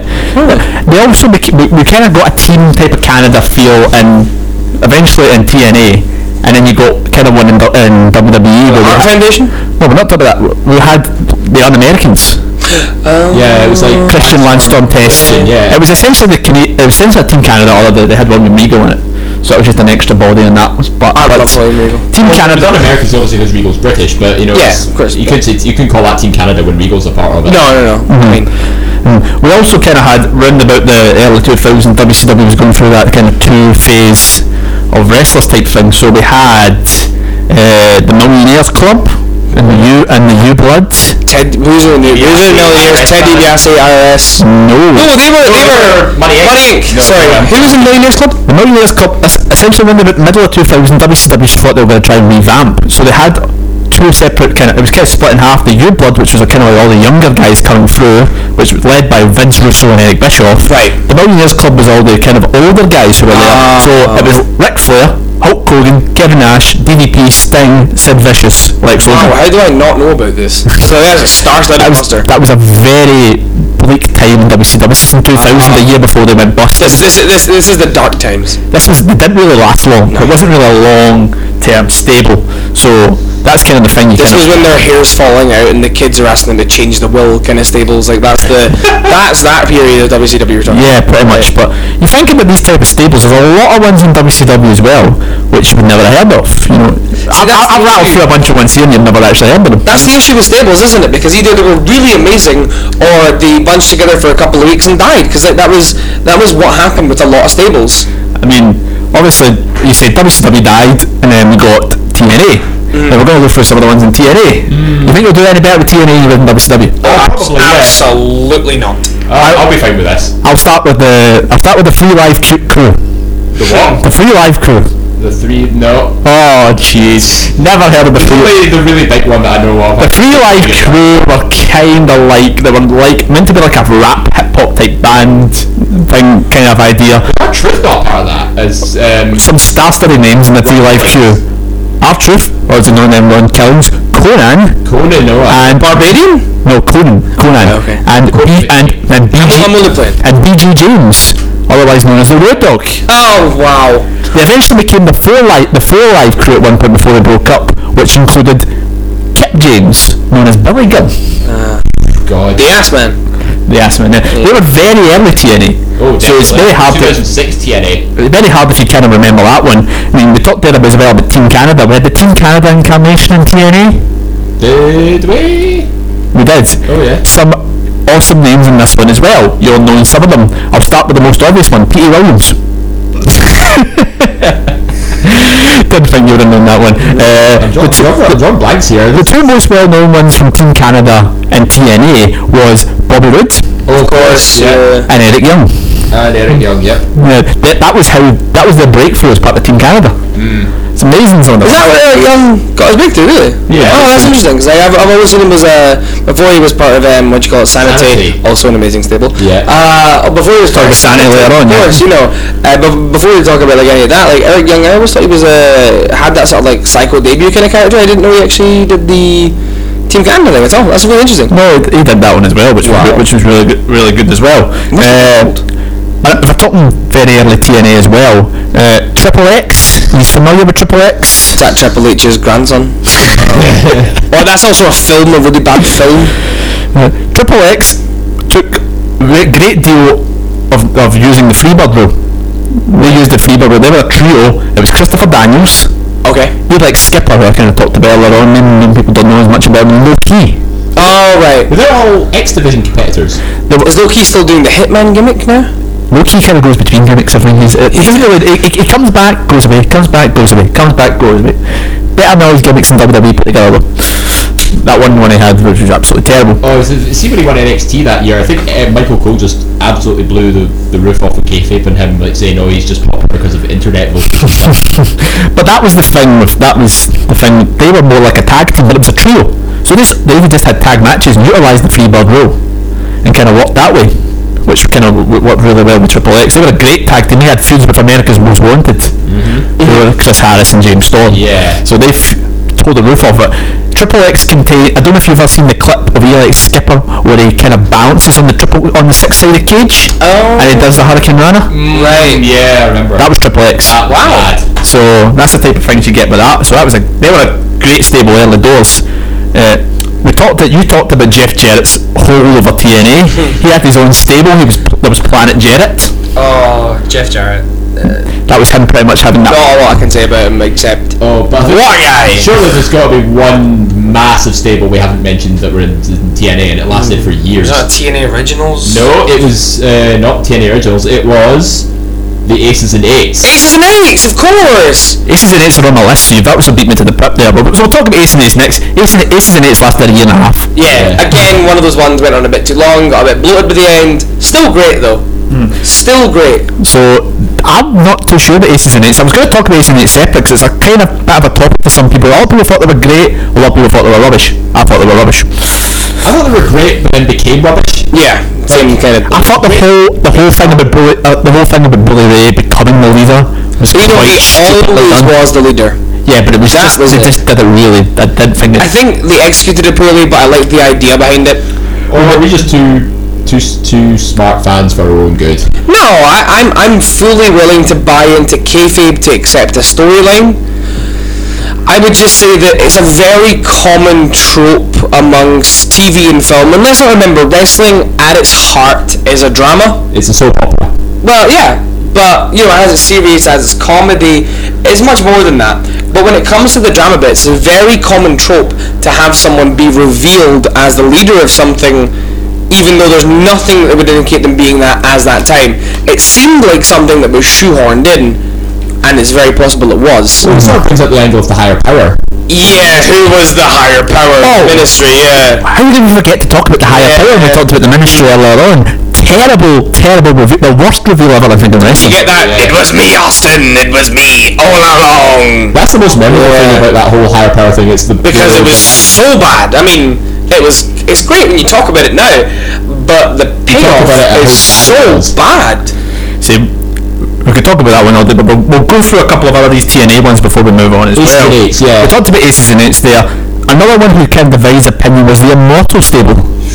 Uh, Immortal, I wasn't a huge fan of. I think it was just. I like- thought it was very badly done. The, the issue they had is they, as a heel stable, Jeff Hardy, who at that point in time was univ- was mega popular Yeah. as the, the guy, the heel champion. the heel right? champion. Terrible decision, and obviously a few months later they had that issue with that match at Victory Road with Sting, where he was absolutely high out his face. Yeah, uh, and that, Doesn't match- make sense, that match though. only lasted 90 seconds as well. I mean, s- s- some of the names in that stable were, were good as well, it just didn't work. You had obviously Jeff Hardy, Bess, Bess is in a lot of these ones by the way. Matt Hardy was in it at one point, Mm-hmm. Flair was in it, Bully Ray was in it towards the end. Your money not in it as well. No, they were in Fortune. Right. They were affiliated with Fortune and they feuded with Fortune. So that's the kind of thing you get with that. Uh, talking about these uh, big names, they also had the main event mafia. Oh yeah, Ma- how, how could I forget Main Event Mafia? That was just uh, Some of the names on so- some of the names on that were stellar. You had Sting, Kurt Angle, Kevin Nash, Booker T, Scott Steiner. Samoa Joe. Personally, don't rate Kevin Nash very highly. Yeah, but it was a very, it was a very, But he's a big name. it was a big name. You know. can say that. So that was As a a good. result, you know, you, Steiner as well. That's just how they got the legend, similarly. the TNA Legends Championship involved as well. Booker T brought it in. Now, we also the thing about we talked earlier on again about female stables. Probably the best female stable in recent memory was in TNA. Do you know what I'm talking about? No. Well, I think I know, but the name escapes me. The beautiful people. Beautiful people. That was it. That was I, I uh, like I like the beautiful people. They were very nice. They were very Nice. because they were nice. They were very nice. nice young ladies. They were very nice and yeah, they were great great stable. So if you listen to this, you kind of think you, you, be- if you join at this point, you'd be like Dave is just being Dave. but yeah, they're the beautiful people as well. Some other ones I'll quickly go. One of the best stables in the TNA's history was LAX, Latino American Express. I remember LAX. Yep. They're still about. They've become. They went back again. Oh, they come back. Yeah, and the current skin carnation. So they have them, the British invasion as well. British invade Magnus and Magnus, Rob Terry, and Doug Williams. By the way, can't wait to see the British invasion come back, which is almost definitely going to do. Not in that name, but you'd have to be foolish to think that there's not going to be a British stable in E. WWE. Uh, All right, taking our immediate swerve turns since we're on the uh, sort of British angle here, why don't we talk about something that's happened a bit more recently, uh, featuring Pete Dunne, Tyler Bate, and Trent Seven. Talking about Yeah. British strong style, of course. British strong style. Right, I was going to come to them later, but I'll quickly go into it because Dave has again stolen my line. All the time. British Strong Style. You talk about this thing with, with Trent Seven on Twitter. Eh? You talk about this thing with Trent Seven came up with on Twitter the other day. The Called out the shield, essentially. Called out the shield. I love how Dave says this thing about British Strong Style. And the one thing everybody's known about British Strong Style, and I was like, oh. Yeah, essentially, um, about, about, about a few months ago, I remember, uh, in fact, about seven months ago, I remember standing at home talking to my flatmate Kyle and saying, there's no way the Shield aren't going to reform. It's going to be because they can't win matches and they're getting they're getting screwed over, and then they'll come together in the locker room and they're going to do whatever, bump fists or whatever, and they, they did. And then I said, wouldn't it be great if they feuded with British Strong Style, as they should do? And to be honest, I would not be wrong to say that when they come and do their house shows uh, this year, I think they always come in November, Yeah. WWE, I would guarantee, I put money on it, uh, it's going out live, I put money on it to say that they're definitely going to feud with them. they're gonna have a Well, they're going to have a match at live, a live match at least, a just to treat dark match or the, whatever. just to Yeah, treat the UK crowd. as something Unbelievable, special, yes. Yeah. I think it'd be good. I think it'd be, I I'd think love to see that. I think it'd be top class. Exactly. But yeah, before I go on, to, before we start talking about the current stables, the one one I've did, I sh- I meant to talk about earlier on, but didn't get the chance because I had them in my notes later on. Uh, Nexus. Oh, Ah, the Nexus. so much Again, so yeah. much potential and just what a payoff! flushed away because of Cena- That's John. Yeah, Cena wins, lol. Cena You wins. know, he's lol. gotta win. That's But no, I think I think The Nexus, again, another one that went on too long. You had the core, you had so many Yeah, I was just saying people. without the Nexus, we wouldn't have had the core either. Core wasn't great, in my opinion. I think it was just. The, I think it held people back who already would have been succeeding if they hadn't been lumbered, uh, lumbered into a stable. If you hadn't, if they hadn't screwed up the Nexus angle, we probably wouldn't have had the core. Well, how long would the Nexus have went on for? They went on for. If they hadn't, screw- if they hadn't had screwed up that angle, that's I the think it topic. could have lasted at least a year and a half. Barrett would have got the Barrett probably would have become world champion, and then he would have disbanded them or been turned on or turned on. or he them. becomes like a crazy power hungry tyrant, and I think it would have broken everybody up turns against him. fairly quickly. Right, so Uh, y- The Nexus was kind of like you had a good mixed match of characters as well. I mean, was seven too many, or was seven just the right the right? I thought seven worked well. It should have been eight, but obviously there was Brian, Daniel Daniel, Bryan. I Bryan, couldn't- Bryan got. If anyone who doesn't know, Daniel Bryan got suspended or not Fired. fired, Fired. fired, Fired. Fired. for choking someone with their own tie, which was seen to be not PG. Aye. Therefore, the the network who were showing WWE said, "Gotta fire that guy," and they did, of course. So we've talked about them. Let's go full circle. We started off with the Shield. Now, but they're back, current. Let's talk about the current stables. That's about which is where I would have talked about British Strong Style, David. um, British Strong Style are fantastic. It's great to see a stable existing across so many different brands. They unofficially exist within WWE as they- we've They're in the, the UK division. yeah, we've seen them sort of team up, but also feed with each other. And different promotions in progress, they're together. They recently lost the tag team championships, I believe. Pro- Yes, Pete no Dunne recently. beat Tyler Bate for the UK Championship.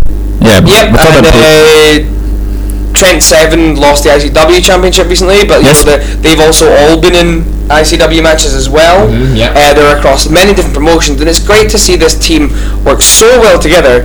And it's going to be such a shame when WWE don't get it right, I know. which they won't. WWE E never gets it right. They're, Well- they're too biased towards their own. No, no, no, no, no, no, no, I no, no, disagree no, no, no, about that. You're, you're wrong with that one. And the one I'm I'm just gonna- saying they don't understand why they're good. Yeah. The one you're you're kind of wrong. They don't always get it wrong. And the next the examples I'm going to give here is the New Day. Okay. Oh yeah. Let's talk about the New Day. Driven. Yeah. The New Day started off. I actually remember the first time all three of those guys came together. I think it was Kofi and Big E were in a, a tag team match. They lost. Then Woods comes out and says he comes in like a quite sharp suit with the shades on indoors and It stuff. was a preacher, I believe. yeah. It, well, I don't think he was a preacher. I think he was more like. Uh, The one- like- the- he the- was I- almost dressed like a mafia boss. He was like, No. Look. Oh. It was, it was a Southern preacher God what was- angle. He's like, what are we supposed to do? Like, we're going nowhere here. Let's join forces and really show what we're made of. And then next time they show up, they come out dancing, clapping, and Yeah, like a gospel choir. That Like was the a gospel whole. That was what it was about. And it was but, but it was terrible at that point. And then they turned them heel. They listened to the f- then they, they, boo- they were getting booed. They turned heel, and look what's happened two years later. They are most over tag team in years. Yeah. Longest reigning tag team championship all time. W E. No, the longest reigning WWE World Tag Team Champions. I mean, I'm not a mark, so I didn't say that, but yeah, yeah, that's exactly what I meant. In fairness, he's right. Like uh, something about the New Day and their their power of Positivity. positivity. No, no, some, something about them uh, spells greatness and prints money, as you can see Merch. with their merch. Yeah, but there, there's something about those guys that you can see whoever they're feuding with. Doesn't matter if the other people look bad, which is obviously the goal. You want to make you both look good, but the New Day always look great, and it's phenomenal how they do that. Because I think they really turned them into a really good sort of. Uh, Unit. they yeah, it sort of they sort of embraced the the booze they were getting at first, and I think with their comedic antics as well, that's kind of what made them turn face. Because not only did they became they were started off as annoying, but then they sort of slowly and gradually became entertaining. I mean, we can talk about the New Day all day. Though. Yeah, let's move away slightly back to the kind of point of how WWE E do things. Wh- There was a stable they started off doing well, mucked up, and continuously mucked up, but they were great at the peak. The peak, the Wyatts, the Family? Wyatt, Wyatt family on the on the nose. I mean, wh- what can what can you say about the Wyatt family? They've, they've taken so they've had so many great feuds. Uh, the biggest, one of the biggest chants of all time was with the Daniel Bryan feud with the Wyatts, where he finally turned against them. Oh, sorry, that was amazing. great match against John Cena. I personally think it's a great match. Don't know if anyone agrees with that. I think one of their best Great match matches- against the Shield. Yep. The, well, I think one of their best matches actually was two out of three falls. Harper and Rowan were going against the Usos. Usos as well. Uh, they've had a feud with the New Day. They faced the New Day. Yep. Yeah, and then Which was obviously, terrified of. even even better, they managed to make Randy Orton not boring for maybe the first couple of years of that man's career. Uh, Yeah. In the last, let's be honest, Orton was fantastic. Evolution, all that. Uh, was it unhinged Orton when he was like like punt kicking people everywhere? Yeah, he was just having- but they managed to make him interesting again, and then WWE screwed it up by having Again. again. And, and now obviously Luke Harper uh, and Eric Rowan are Rowan are up there. They're the Bludgeon Brothers. carrying hammers around. So the Wyatt family are officially no more. And Bray Wyatt's a crossdresser now. Well, so let's let's not talk about Sister Abigail. Let's. I love Sister. Let, if we're going to talk about the Wyatt, the Wyatts now, let's briefly talk about the match they had with the Shield at Elimination Chamber. That was As a stable versus stable match, is there many better? Is there been many better? Was that that wasn't the Shield's first loss, was No, it? it, no, it wasn't because No, it wasn't, I wasn't think. the it wasn't just stable versus stable. It was heel stable versus heel stable. The Shield. weren't They were both heels at the time. that The, tight. the, the, the Shield were turning. They weren't healed, they They were were turning. turn, yeah. They were Yeah. turning, yeah. So, but as a match, is there many better stable versus stable matches you've seen? Absolutely not. I mean, not in recent memory. Evolution versus Shield, pretty good. That was quite good, yeah. But um, Um, Yeah, that's fair enough. That's a good. Re- WrestleMania 27 missed a big opportunity as well. oh, oh, sorry. Not to be mad, but TLC 2015, I believe, uh, Team ECW versus the Wyatts was Oh, yeah. quite good actually. Eight man tables. I actually really enjoyed that. That was quite funny. I I, quite I, like that. love actually. I that. quite Tommy like- Dreamer's in there. He's banging people with candlesticks. Got a cheese grater. Put it to Luke Harper's um, undercarriage, I think. Happened at one point. It was pretty good. But you know, uh, obviously, uh, Shield versus Wires, what a match? Yeah, that, I, that's probably one of my favourite Shield matches ever. Let's move, let's move on away, away from them, the Wyatt's. Let's talk about the guys in NXT. We talked about them earlier on. Sanity. Sanity. I like Sanity. Do they have do they have the potential? Can't Yes. find a team that are more incredibly over next like the New Day. Eric Young over, Killian Dane over, Nick Cross over, Sebastian Wolf, Alexander Wolf. Alexander Wolf, sorry. Uh, Wolf's the, mo- Wolf's the most over guy on the stable. over? Yeah, yeah. Yeah, He doesn't have his own theme music yet. The least over guy in the full stable is Eric Young, which is quite Which is is He's interesting. supposed to be the de facto leader of it. I think I think it's because he represents sanity. He doesn't really need to get the extra cheers, and And- that- that's why his music is the Staples music. and half of them are basically ICW folk as well, because you've got Killian Dane, who's Big Demo, and Nikki Cross, who's formerly Nikki Storm. Who are also married, I believe. Are they not? No, I don't think so. I don't think so. Engaged, sorry, engaged to be married. Well, isn't that nice? But you know they're close. They're there. They're getting there. But you know uh, what? A, what a stable. And also they're having that big feud with uh, the Undisputed Era. Undisputed Era, which are the you know obviously the Ring of Honor guys. Yeah, if, if, if Josh was if Josh was here, Josh would be raving and absolutely. So that's um, Adam Cole, Kel, uh, Kyle O'Reilly, and Bobby Fish. Actual baby to you. Maybe. No, well, essentially, it's great because this angle's involving. Uh, oh, what's his name? I only know his name in uh, ICW. Drew. Drew Galloway, sorry. Yeah, I was always calling him Drew McIntyre. whatever it is. Drew McIntyre, but it's Drew Galloway. Uh, Drew McIntyre's involved in this as well because he came out to attack. Um, He came out to get the Undisputed Era, he got Robert Strong instead.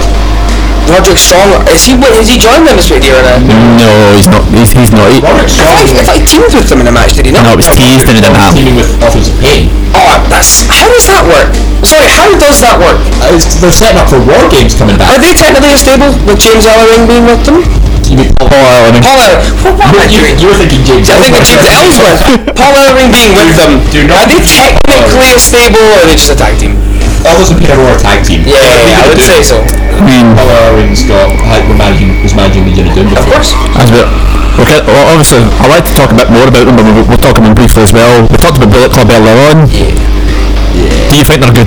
Yeah. You, you obviously said they're, too, they're getting too big, but Look at the the, name. the, the core of them, Omega, the Bucks, Look at Skull. what, look at what they look at what they produced. Well, not Cody.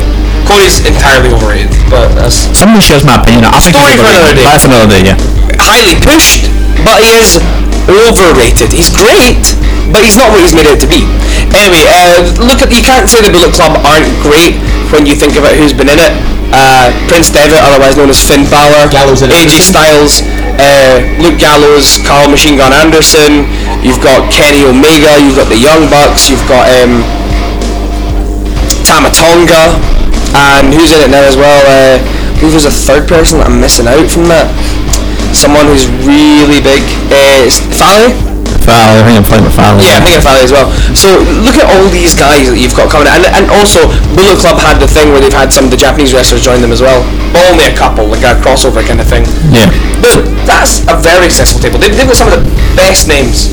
It's been in independent It's wrestling. a, it is a great, it is a great stable now. We'll briefly also now talk about what's happened. There is some great stables as we talked earlier on on this side of the ball in the UK. We talked about uh, British strong style. We're all Scottish in the ICW. ICW's produced some great stables over the years. The Black Label. Well, I was thinking of the NA. Generation. I was thinking of the NAK. New Age, New Age Clips. Filthy Generation. Legion. Legion, yeah. They're currently got a couple of ones up and coming. They've got Bad Company in the Fight Network as well. Mm-hmm. the So that- New Age Click, yeah, there was. Uh, the New Age Click, I think if you think about stables in ICW, New Age Click's kind of one that kind of comes to mind. Polo promotions aren't. No, they were briefly, a, they were briefly a stable.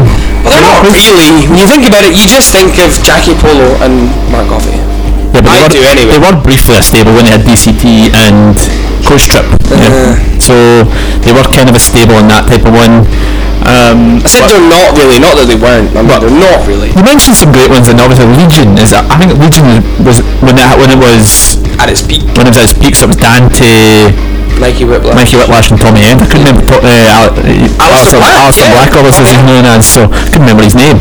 But that that was a great stable as well. So there has been some great stables on this side of it. There's kind of one that people are saying is good and are not the best promotion. I mean, David, you, you watch WCPW. I mean, not many, not many, not many people do. Um, the Prestige, the Prestige, yeah, yeah. Joe Hendry's in it. Right, okay. The Prestige is, got- is just uh, Joe Henry, BT Gunn, Joe Coffey, and ICW guys, Travis, Travis Banks. For this, uh, I, Touchwood, sad to see any wrestling promotion go badly, but WCBW I have not heard much of since its initial run. It's getting rebranded to It's getting uh, rebranded to something else now, Defiant right? Wrestling. Defiant Wrestling. You'll never guess who the general manager is. Mm, Eric Bischoff or something. No, it's Wade Barrett. Oh no, I had heard this. Well, I mean, Boo Barrett. Wade Barrett released a statement recently saying that he expects to be back in wrestling within the next year. You think he'll be a part of Defiant Wrestling? Uh, well, I think he'll be a part of a stable within it. He'll be a heel manager or you know, whatever. He'll be the heel guy. You know. Yeah. But they're doing great. They're, they're a good, st- a pretty decent stable prestige. WCPW is getting redefined because a lot of their big sort of management talents have They've- they've all left. Yeah. But we're not talking about WCPW. They- They've got their own thing. We- we- no, no, t- t- You mentioned as well Selfie Generation. They've, they're, they've obviously expanded now with Quite interesting. Lewis Subban and Aspen Faith. Because I remember going to as someone who's been to ICW shows irregularly, really, it was interesting going to Fear and Loathing last year and seeing their music and seeing them come out as an actual like team, and then going to events after that, and it's really made Stevie Boy. Stevie Boy, right? It's really made him into actually quite a, a good leader character, as someone who's definitely coming forward as a strong, imposing kind of like guy. Well, it was always a- despite being a coward. When it was in the NAK, it was kind of, it was kind of, like, it was a bit more in the background because he obviously had the Renfrew, BT Gunn, Wolfgang, so he was kind of like the fourth man. But he's really well come into his own with uh, the Filthy Generation. Our executive producer, Mr. ICW man, is wanting to chime in here, Cody. Well, well, what all I've done is I've turned on microphone number one. That's my microphone, just so that I can chime in whenever I want. So, but continue. I thought you were planning on chiming in. Ah, no, no, they're, now, they're now a bigger stable because they got joined with the uh, Kings of Catch, right? No, Kings Aston Faith and Lewis. Yeah, Kings of Catch. Part of Filthy Generation. Yeah. Yes. Yeah. Yeah, yeah. So they're really building themselves a proper stable, which is interesting. Well, Kings of Catch, that, going a bit brief off topic, they've been announced to fight uh, the Kinky Party. Oh, Shaft Samuels and uh, Jack Jester. Yeah, at the Fear and Loathing. They're both an odd couple, aren't they? They, that's the point, though. I quite like the idea. But they, they're really good. They're behind the scenes. They're really good pals. So it, it, kinda, it, it really does work, and I do like the whole thing of. That's what- I don't want to really be part of it, but I'll just drag my heels That's why, I, into that's, it, and why I it's never, funny. that's why I never liked them having Gradle and Shaffield in every promotion because everybody knows their pals. I mean, Mark Dallas was the only one that clocked, like, let's put these two together. That's like saying you seen Kevin Owens and Sami Zayn feud all the time. You know they're pals backstage, but you see them fight all the time. They're not feuding no more. Yeah, exactly. Yay, the brothers are back. we, we love Sammy. I'm actually kind of behind it. I'm behind it. Ah, yeah, I think it's great. So, it's rejuvenation you needed. Right, guys, last five minutes of the show. I'm going to ask the question. We've got five minutes to talk about it. Mm-hmm. Best of all time stable. We'll start with James. Okay. you were just looking at me, that was all. Good question. Stable that I have enjoyed the most watching, and this is I've watched a lot of old wrestling. In terms of watching everything, matches and all that, I, I, for me it's actually the Wyatt family. Interesting. Okay. Interesting. That's an I interesting think choice. they have a transformative power towards anyone they're feeding with, and they have a very powerful uh, gimmick and like mode of operation behind them, where they can turn people, turn themselves, change stories, change tracks. You shove them in, that's working. Uh, Dave, who are you going with? Well, can it be from any era? Because I've got a couple from. I've got two that I can mention. One from sort of the past and one from. Go for it. Okay. Go for it. From the past, if we're sort of thinking 90s, 2000s, I'd say DX. Yeah, DX is a yeah. if we're DX is good. thinking something more modern, more recent, probably the New Day. Like every time you hear Biggie on the microphone and the, the music plays, I just get straight into it. And Mm. I really thought you were going to say BWO. I was really Is this the wanted new dude that BWO. includes Sunny Boy, or is he out? Sunny Boy. Ah, it was a whole thing they did. It was great. No, I got a it's- member of the crowd to join the new dude. What's your Who's your favourite trombone? Agnes. Francesca too. No, Agnes. Francesca too. Agnes wasn't. A, well, she, she was technically a trombone, but she wasn't really a trombone. She, She was was French bagpipes. horn or something. That was bagpipes. Bagpipes. Even worse. Rob Glasgow. Even worse. So you, so you say the new day. I'm saying the New Day. Okay. Because they're consistently entertaining and their ring work is pretty, pretty consistent. And also, most just recently had one of the best feud, best tag team feuds ever with the Usos. I think they just they nailed it. And I hated them before, but I've grew, I grew to like them, like everyone else. I gotta go DX. Just because of the timing they were about. Oh no, I, I agree with you. I- I- I- Yeah, yeah. I, I, I love the shield though. I was see the see the day that Braun's turned on them. It was like one of the most saddest days ever. Saddest days I, I I ever. would say, think the same thing will happen if New Day break up as well. nah, I think New Day are going to part ways We're gonna- amicably. We're gonna find David on a bench somewhere in Kelvin Grove or something like that. Just Passed like out. just like just like Quaaludes in his hand, a, s- a wee note saying that he can't bear it anymore. sw- swimming in buffets. Exactly. No, no, I would, I would say I, I look, I thoroughly look forward to being surprised by what the Shield have coming up because I don't think it's going to be the same. I think they're going to get some new stuff in, even despite the fact they've got the old music and the old clothes on. I think we're going to see something better out of them, even though they were top before. I mean, I think the Shield are pretty damn good as well. I think it's just the um, I don't know. I never really sort of really clicked with them like I have with New Day. We can always get Team Hell No back if it doesn't work, so it's fine. Team Hell No and right back. Hell No, yeah. So we've got a couple of DX's shields and that type of stuff. Yeah. Uh, nobody for frequent. No, Anybody for social outcasts? I don't think we've mentioned them before. Three man band. Oh, Team Hell No! Oh Look at the success they've had! Oh. the Mizrahi! How- Hey, How in God's name did we forget about 3MB? they're all A-listers now. Two of them are with the actual A-lister and one of them is the champion. Well, I one of, believe. them, one of them shouldn't be an A-lister. One definitely has earned his place, and one I don't know what the heck's happened to him. Ah, here we Is this your hate crusade against Junior Halligan? Uh, I've, just a, cou- I'll save that for another day, but Yeah. I think Uh, I think Uh, it's Drew- best that you do. Drew has earned his place, no doubt about it. And at that point, we're closing off this week's edition of Eat Sleep Suplex Retweet, where we've clearly not got enough time to talk about stables as David went to his three man band rant, but I think we got through quite a lot. I would say we did. I'm just pleased with it, yeah. Definitely. Yep. So yeah. So this will be on Mixcloud going forward now. So if you want to view the Eat Sleep Suplex retweet, I got that out with Mixcloud. It's www.mixcloud.com forward slash ess E retweet. It'll also be on uh, Fusion Takeover Radio, Mixcloud, that's it, the next same one, forward slash Fusion Takeover. Yep, so give us our give our page a like, and if you want to hear us uh, talk about any other specific wrestling related topics, just drop us a message, and we'll uh, we'll we'll see what we can do. Yep, we'll be back next week where we'll be talking about the evolution of the 2K series. Or just with the in general. With the upcoming E WWE 2K18, well, upcoming, it's now out. it's now out. It's now out, so maybe a week late with that, but yeah, we'll So- see it. it's not Gives me just- time to play it, you It's know. not just 2K games we're going to talk about, you know, we've got to mention THQ and all that. Yep. Definitely. So following on from us, we've got Sarah Quinn and the Wednesday wind down. So that's an, an hour and a half of nice chilled out tunes on your on your Wednesday afternoon or evening. Oh, I did so well. Oh, Uh, we're going to finish on a song that's completely unrelated to, ch- to stables, but I really like it. So from us at Eat Sleep Suplex Retweet, I'm Stephen Wilson. I'm David Hockney. I'm James Murphy. And this is Joe Henry. From us, enjoy and we'll see you next week. Things better, but there's still so much to do. Joe Henry makes things better for I see double me. Sports Social Podcast Network. With Lucky Land slots, you can get lucky just about anywhere. Dearly beloved, we are gathered here today to. Has anyone seen the bride and groom? Sorry, sorry, we're here. We were getting lucky in the limo and we lost track of time. No, Lucky Land Casino, with cash prizes that add up quicker than a guest registry. In that case, I pronounce you lucky. Play for free at LuckyLandSlots.com. Daily bonuses are waiting. No purchase necessary. Void where prohibited by law. 18 plus. Terms and conditions apply. See website for details.